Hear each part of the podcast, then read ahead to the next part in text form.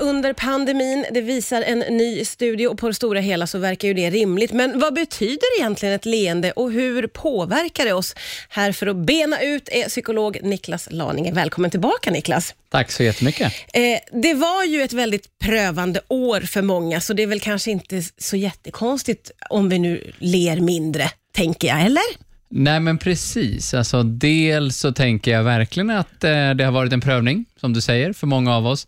Sen får man ju tänka, den här studien som vi, som vi pratar om, är ju väldigt mycket så här vad folk kan minnas. Eh, liksom, upplever du att du ler mindre eller inte? Och eh, jag menar, det ligger ju som en liksom, eh, svart sordi över liksom hela samhället. Ja. Och vi har dessutom mindre såna typiska aktiviteter då man är Ja, men då, Glad. då man är glad. Liksom. Ja, men visst, precis. Ja. Så jag tror både att så här, ja, men det, det kan nog faktiskt vara så att folk ler mindre, Ja. men det är inte konstigt att folk liksom har svårt att minnas tillfällen då man var glad. Nej, nej. Nej men verkligen, det har, på så sätt var det ett speciellt år och man kanske minns det, det tråkiga och tunga mer.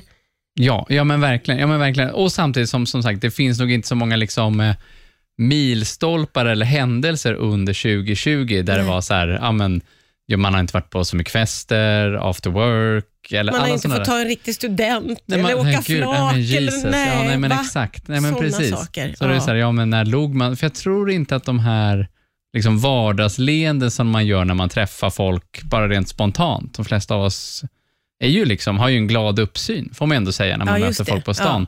Det tror jag inte har minskat så mycket, men jag Nej. tror de här liksom superleende händelserna, så som typ en student eller en, en fest eller en after work. Men det där är ju spännande, för jag tänkte fråga dig det om, om eh, leendet bara är kopplat till glädje. Det känns som att det finns så många eh, olika leenden.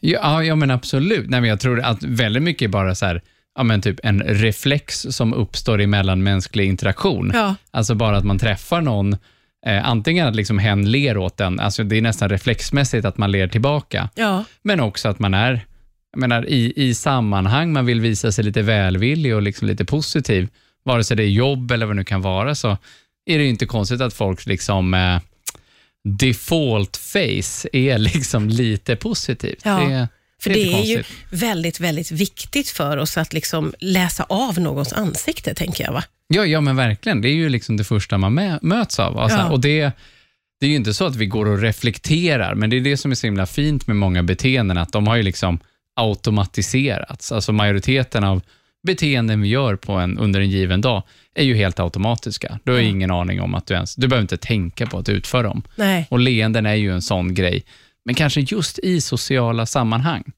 Jag vet inte hur många som liksom går runt och spontanler i sin ensamhet.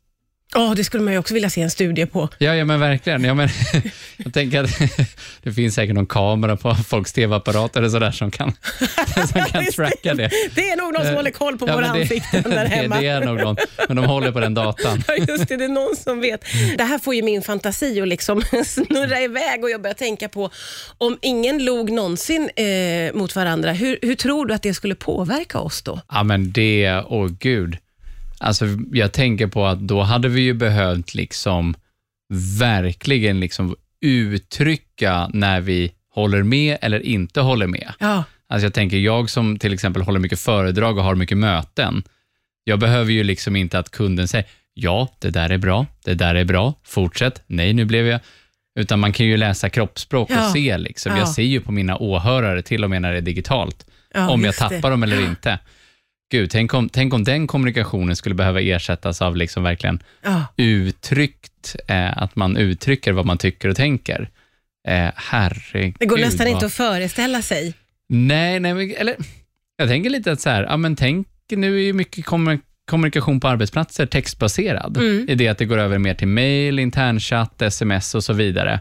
Och där vet jag att det finns studier som pekar på att vi har en viss tendens att tolka skrivna, skriven kommunikation lite negativ. Mm, mm. Och då så kanske kunna, alltså i en värld där vi liksom inte har kroppsspråk eller ansiktsuttryck, då kanske vi helt plötsligt hade kanske gått in i möten och samtal och så, med liten liksom tendens att tolka det liksom motparten säger som negativt. Ja, Så det det. ser man i just så här, alltså en rekommendation när man, när man just mejlar mycket och sådär, att så här, nummer ett, anta inte att personen är negativ. Och nummer två, när du skriver, var så här överdrivet positiv. Ja, just det. Alltså man behöver kanske inte gå så långt som införa emojis, men ändå så här, ja men, utropstecken, verkligen uttrycka det här var bra. Ja. För att vi har en tendens att vara lite så negativa i vår tolkning. Ja, du och jag pratade lite under låten här om det faktum att väldigt få av oss har ju haft såna eh, stora glädje... Man har inte fått ha de stora glädjeuttrycken som 50-årsfester och bröllop och, och allt det där. Eh, och, och Då började du fundera på det här med att, tänk om man kunde jämföra med liksom föregående år, om man kunde mäta glädjen på det Ja, sättet. ja men exakt. Man skulle ju verkligen vilja haft en så, liksom, så kallad longitudinell studie där vi gör över flera år, där vi ser så här, vad, är, vad var dina tio glädjeämnen liksom, 2020, 2019? Ja, Och jag funderar lite så här, men man kanske kan gå till sig själv så här, fundera på vad har man, vad, vad, vad liksom, vad har man för glädjeämnen 2020? Jag gissar att det kommer vara lite svårare än vad det har varit när man tänkte på 2019, 2018 och så vidare. ja verkligen. Det har inte varit några fester, det har inte varit några bröllop, det har Nej. inte varit några liksom, det har varit väldigt småskaligt hela Ja, tiden. nej men, precis, nej men precis. Jag tror ändå så här, ja, men, lyckan behöver ju inte ha gått ner. För det, alltså den, liksom, den, den liksom, lyckan vi kan uppleva i vårt liv, Mm. det är nog bara att det är lite, som, lite svårare att ta på den. För Ja. det är som du säger, det är lite så här, små saker. Ja, ja, precis. Inte de där stora milstolparna på samma Nej. sätt. Du, I den här studien som har kommit eh, så visar den att de som ler allra minst, det är pensionärerna. Men visar studien, och nu håller jag upp ett finger, ungdomar, de ler mer. Hur ska jag tolka det, Niklas? Ja, nej men dels om man tänker, eh, alltså, vi, vi, låt oss börja med pensionärerna. Ja. Alltså, som de facto är mer isolerade än alla andra. Ja, och, och mer utsatta Ja, men precis. Ja. precis. Och, och där liksom det, man, eh, det, det man möts är ju väldigt mycket liksom, i riskgrupp. Det är eh, fruktansvärda liksom, dödstal när de, när de liksom bryter ner det på åldersnivå. Så här. Det, är, det är ju nattsvart. Mm. Men också så här, man är inte ute och träffar folk och det är när vi träffar folk som vi har kul. Men det är också då vi spontanler. Mm. Så, så det är ju inga, inga överraskningar där som du säger. Ungdomar, alltså många har ju på många sätt liksom liknande liv. Mm. Absolut inga studentskivor och sådana där saker, färre aktiviteter. Men de är ju ändå i skolan och Ja, träffar varandra, i alla fall upp till gymnasiet. Ja, och har på något sätt sin vanliga vardag då ändå. Ja, ja men precis. Så det, det är kanske inte konstigt att de skulle säga att de upplever att de ler lika mycket. Sen att de, att de säger att de ler mer. Ja, det är lite eh, provocerande, det är det ju naturligtvis. Ja, men alltså kanske...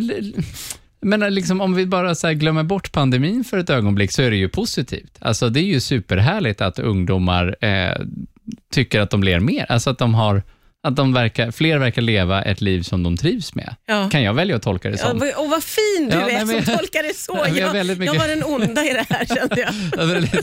Ja, Precis, ta inte ni det här på allvar. Som om de inte redan har hört väldigt mycket att de inte tar det här på allvar. nej, så det, nej. Nej, men jag väljer ändå att tänka det som att så här, vad kul att ni, att, att ni är positiva och ser positivt på livet här och nu och kanske liksom, ja, på framtiden också. Mm.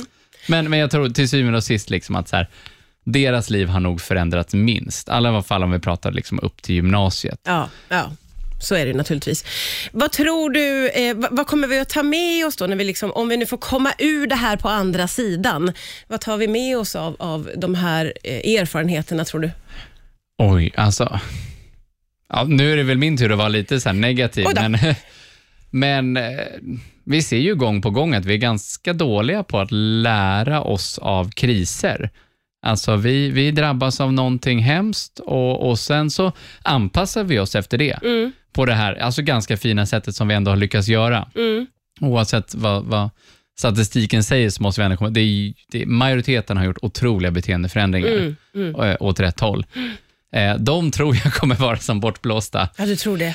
Ja, jag tror faktiskt det. När vi får för, återgå. ja, alltså, sen är det så här, många rutiner och sånt tror jag kommer finnas kvar. Alltså, fler kommer fortsätta ha videomöten, ja, men handtvätt, så här, har man Mm. hållit på med det i över ett år och håller på att tänka att det ska ta 30 sekunder, det, det, det är nog en vana. Mm. Men, men liksom lärdomar och vad vi gjorde för fel och sådär, alltså någon måste dokumentera det och skapa, liksom, alla arbetsplatser måste skapa en eh, pandemimanual Ja, ja, ja. för att de här lärdomarna ska väl bli kvar. Mm, Eh, förskolor, regeringar förstås. mm. Gör vi inte det så tror jag att vi kommer stå lika handfallna när det väl är dags igen. För det, det kommer ju, det kommer ju vi är ju ändå ganska unga båda, vi två. Så, vi kommer ju få du, uppleva det Du här och jag igen. kommer att sitta och prata om det här igen om några år, tror du? Ja, men kanske. Om, ja, men precis. Det är väl svårt att säga, men absolut, någon gång. Ja. Jag menar, jag ska bli rätt gammal, så, så absolut.